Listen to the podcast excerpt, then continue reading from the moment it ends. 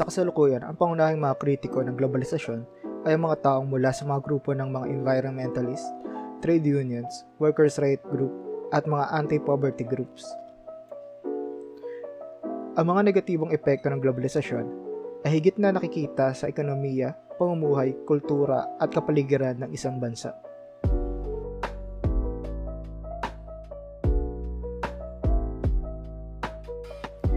Masigit na nakikinabang ang mga mayayamang bansa sa mga benepisyo ng globalisasyon na kung saan ang mga third world country ay pinagkukunan lamang ng mga hilaw na materyales at murang paggawa para sa mga multinational corporations.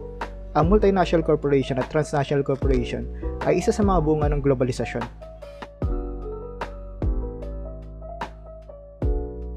Ang mga multinational corporation at transnational corporation ay nagtatayo ng mga sangay malayo sa kanilang pinanggulang bansa ang mga bansa na kanilang pinagtayuan ng sangay ay naikinabang din sa pamamagitan ng pagtaas ng kita neto mula sa mga korporasyon na yun. Ngunit, ang malaking bahagda ng kita nila ay bumabalik sa bansang pinagmula ng transnational at multinational corporation. Nagdudulot din ng matinding kompetisyon ang pananatili ng multi at transnational corporation sa isang lugar na nagiging dahilan upang magsara ang maliliit na mga negosyo maaari ding umalis na lamang bigla ang isang transnational o multinational corporation sa isang lugar dulot ng mas murang pasweldo sa ibang bansa.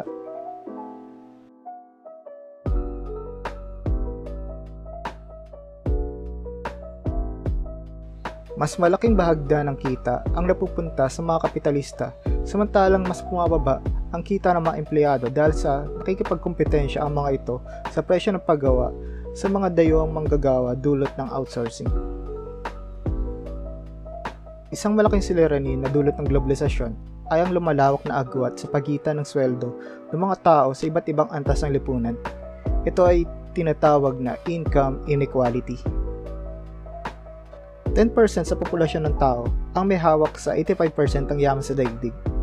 Ang kalahati ng populasyon ng mundo na matuturing na mahirap ay naghahati sa 1% ng pandaigdigan na yaman.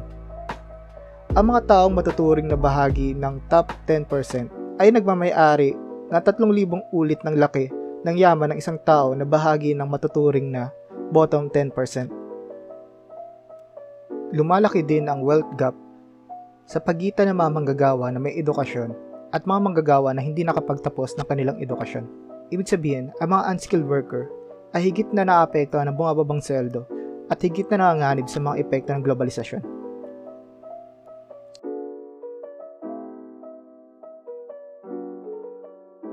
Salamat sa globalisasyon, dumami ang mga oportunidad para sa trabaho. Maaaring mga ibang bansa ang isang tao upang tustusan ang pangangailangan ng kanyang pamilya. Ang kapalit lang ng magandang oportunidad na ito ay ang pagkahiwalay nila sa kanilang pamilya ng maraming taon upang magtrabaho sa ibang bansa. Ito ay madalas nagdudulot ng mga problema sa loob ng isang pamilya. Kasabay nito ay ang mga pang-ekonomiyang epekto ng pagkawala ng mga skilled workers at mga professional workers sa isang bansa. Ang kasanayan ng mamanggagawang ito ay hindi na magagamit sa pagpapaunlad ng isang developing country. Ito ay nagresulta sa tinatawag na brain drain. Ang pagabante ng ekonomiya ay nagdudulot ng pagtaas ng kawalan ng trabaho. Karamihan ng mga trabaho ng isang papaunlad na bansa ay nagmumula sa mga casual at unskilled workers dahil sa mga makabagong teknolohiya, mas mataas ang demand para sa mga manggagawang may mataas na edukasyon at matuturing na skilled worker. Maraming mga trabahong nawala dulot ng makabagong teknolohiya sa produksyon. Ang mga manggagawa na walang sapat na kasanayan ay napipilitan na lamang na kumuha ng mga trabahong may bababang sweldo para lang magkaroon ng hanap buhay.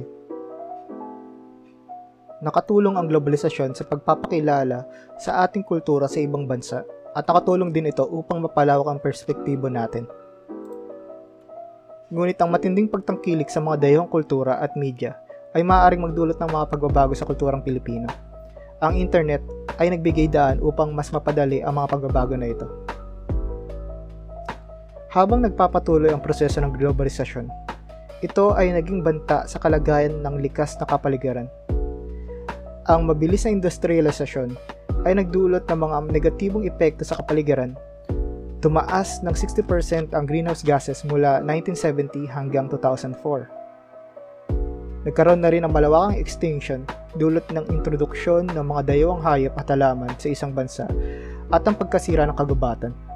Mayigit isang milyon na hayop at halaman ang endangered. Taong 2004, 22% ng mga mammals, 31% ang amphibians at 35% ng ibon ang posibleng mawala.